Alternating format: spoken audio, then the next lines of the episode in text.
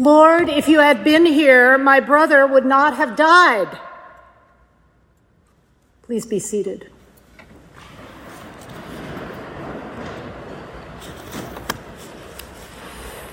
Can you identify with Martha's cry of grief as she meets Jesus after Lazarus' death? Both from my own experience with bereavement and my work with others who have lost someone, I recognize her heartfelt words and her sense that something has gone so badly wrong. In the face of terrible loss, we want to know why. We wonder if it was preventable or just random. Maybe we want somebody to blame. And certainly we want to understand. Martha pours out her heart to her friend and teacher. If you had been here, if you had been paying attention, this would have gone differently. My brother would still be here, where he ought to be. And in fact, the text tells us that Jesus delayed in responding to the plea from Martha and her sister Mary. Lord, he whom you love is ill. Why doesn't he come right away? Did he misread the situation? At the end of the chapter before this, he retreats from Jerusalem because of danger from the authorities. So maybe he hesitates because it's so risky to return. In fact, it is the raising of Lazarus and Jesus' presence in Bethany and then in Jerusalem that will precipitate the crisis that leads inexorably to his death. Jesus' words, this illness is for God's glory, remind me of his response to the disciples in last week's story of the man who was born blind, in which he says the blindness is no one's fault, but rather it is that God may be glorified. Both passages sound abstract and rather callous, as if people's misery is just set up so God can be glorified by fixing it. But that is not the point that John is making. In this gospel, when Jesus talks about glory, he is always paradoxically speaking of the death that will lift him up and reveal God's power and love in fullness. The raising of Lazarus is a sign to show who Jesus is and what he has come to do. It both foreshadows what will shortly happen to Jesus himself and it sets that final act of the drama in motion. Here in late Lent, we can feel the tension gathering. But for now, it is enough to focus on this text itself, so theologically dense, so intimately human, and so powerfully relevant for our faith. One of the most important features of this story is Jesus' relationship with this family. He loves them Mary, Martha, and Lazarus. We see him in their home in Bethany several times in the Gospels. It's a place where he can retreat and rest and enjoy the company of his friends. In John's very next vignette, Mary will anoint Jesus with costly perfume. Everyone hearing this story would have known of the anointing and the close and mutual relationship it implies as John tells it. Indeed, what John wants is to show the relationship Jesus has with this family in Bethany as an icon of the intimacy that we are invited to have with Jesus. In prayer, in companionship, we too are the friends whom Jesus loves. So let that sink in for just a minute. We are the friends whom Jesus loves. Even as we struggle, even as we cry out from the depths like the psalmist, wondering where God is, we are engaging with one who loves us. Martha, grieving and frustrated, confronting and challenging Jesus, seems to know this. She knows he loves her, and she loves him. This is not a love that shrinks from difficult conversation. So she speaks with confidence, even as she chides him Where were you? You weren't at his bedside. You missed the funeral. If you had been here, my brother wouldn't have died. Jesus responds with the teaching about the general resurrection that many, though not all, first century Jews shared. Your brother will rise again. Martha's answer sounds to me like she's responding, Yeah, yeah, I know, in the way that we do respond to the not very helpful things that people like to say to placate the bereaved. He'll rise in the resurrection on the last day, she says. But this distant theology doesn't make very much difference to her grief. But, but then Jesus pulls her up short and the conversation drops to a whole different level. I am the resurrection and the life, he says. Those who believe in me, even though they die, will live. Do you believe this? And Martha answers, Yes. Yes, Lord. I believe that you are the Messiah, the Son of God, the one coming into the world.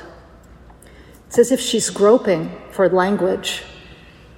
She grasps and is grasped by this truth in Jesus' presence. She believes not so much because she's figured something out cognitively, but because she's willing to trust herself entirely to this one, her friend and more than her friend, who stands before her and proclaims that he is life. Not simply ongoing life, life in its fullness, radiant and unquenchable life eternal not so much in time as in quality, renewing, reconciling, restoring. Abundant life that is not just hoped for in a distant future, but present right now because Jesus is present right now. His words, which are the culmination of a number of Johannine I am sayings I am the bread of life, I am the good shepherd. I am the door. All of these I am sayings evoke the ancient, divine I am. I will be whoever I will be, the God of liberation who is revealed to Moses, blazing in a bush that burns but is not consumed. Martha's confession is the pivot point in John's gospel, rather like Peter's in the synoptics. She doesn't understand the full implications of what she affirms, but she makes a sudden leap of faith and commitment. John loves numbers and schematics.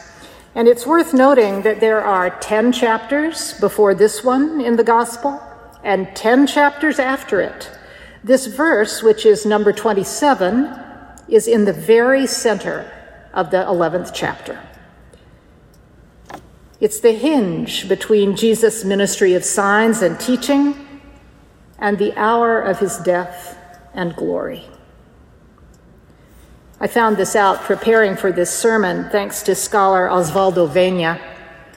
I suspect John wants us to see how central the moment is with its life giving, life changing burst of insight. And then Jesus goes on to enact what Martha has affirmed. On the way to Lazarus' tomb, he encounters Mary and those who have come to mourn with her. She too says to him, If you had been here, my brother wouldn't have died. Unlike her sister, she doesn't talk theology, she simply weeps.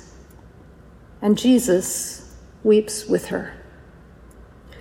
The text says Jesus is greatly disturbed in spirit and deeply moved. when we wonder in moments of grief where God is. Jesus' tears remind us that though hidden, God is right here, closer than our breath, in our tears, suffering with us. Jesus' tears remind me that sometimes what I need when I'm grieving is not explanations or advice, but simply someone to share my grief. Sometimes the best we can do for one another when someone is suffering is to hold space, bear witness, and weep with them. Jesus weeps with Mary out of his own grief for Lazarus in solidarity with her loss, and maybe because of the enormity of what is about to happen. I wonder too if coming to Lazarus's tomb, he's suddenly realizing in a visceral way the reality that awaits him in Jerusalem. Are his own mortality and likely death starting to press in? John has no scene of Jesus praying in anguish in the Garden of Gethsemane. Maybe here at Lazarus's grave, he is touching that fear. The raising of Lazarus is a sign that points to the power of life even in the midst of death. We, of course, do not always see such raisings neither as quickly or as fully as we yearn to. But the tears of Jesus standing with us in our losses show us God present even when all we can do is grieve and when we do not see any possibility of new life. God weeps with us in our brokenness and weeps for the brokenness of the world. The story emphasizes how hopeless it is. In Jewish understanding, the spirit hovers near the body for three days after death and then it departs. And this is the fourth day. Mary protests Jesus' instruction to take away the stone. There will be a stench, she says, or, in the words of the King James translation, he stinketh. But Jesus insists. And then he cries with a loud voice, Lazarus, come out. This moment, this is sheer grace, the miracle of new creation out of nothing. The voice of love calls Lazarus' name, and it reaches all the way through death, and the dead man responds from the depths of the grave. The 17th century priest and poet John Donne describes such a moment this way God can bring thy summer out of winter, though thou have no spring. Summer out of winter, though thou have no spring. Outlandish as this story of Lazarus' return to life is, maybe you can relate to the life giving power of this moment. The power, well, of coming out. I don't mean, of course, only coming out of the closet, although there are, there are so many ways to illustrate and talk about this transformative act of God. But in this week, when we will celebrate the Transgender Day of Visibility in a time when those of us who are LGBTQ are under attack in so many parts of our country. When Georgia's governor just this week signed into law a bill that will deny trans youth life saving, gender affirming medical care and keep their parents and doctors from caring for them appropriately, and several other states are poised to follow suit. In these days, when drag queens are threatened for lovingly reading stories to children, I feel compelled to lift up for a moment the resurrection power of daring to be who you really are in the fullness of gender and sexuality and every other way that God has created. This passage calls all of us, especially those of us who are not personally threatened, to stand in solidarity, to advocate, and to work that the promise of life in its fullness may be available for all our beloved siblings. And we are all Lazarus.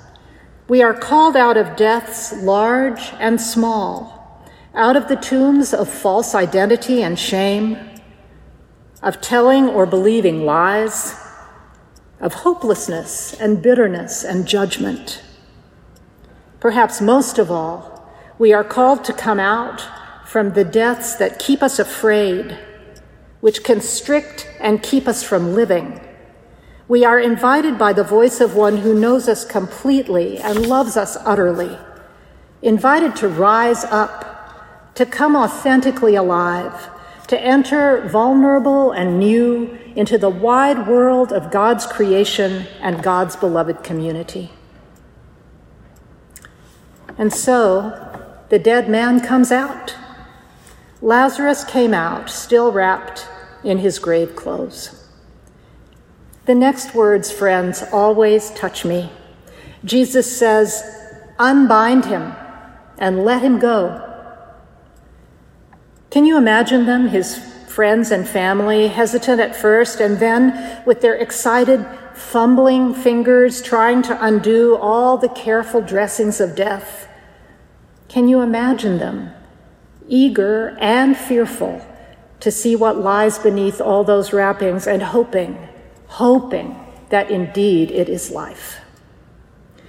For me, rising from my dead places is not so quick or dramatic as Lazarus's exit from the tomb, but always it includes the loving hands of friends and spiritual companions who brave the awkward messiness of unbinding, the wonder and confusion of seeing and hearing me into new life, equipping, supporting, and challenging me to live unencumbered by the trappings of death. These friends help me move past life that has ended, past old ways that are too constricted and small, that no longer nourish or enliven me. They help me risk living into unfamiliar possibilities. They stand in solidarity with me and give me courage. We need each other to move into new life. As we come to the end of Lent, in a world that simply reeks of death. This story offers strong medicine. In the face of all death's power, it invites us deeper into the presence of the God who loves us, who weeps with us in our grief and calls us into new and more abundant life, who bids us rise and unbind one another. At the heart of this story, Jesus asks us, you and me, this question I am resurrection and life, he says. Do you believe this?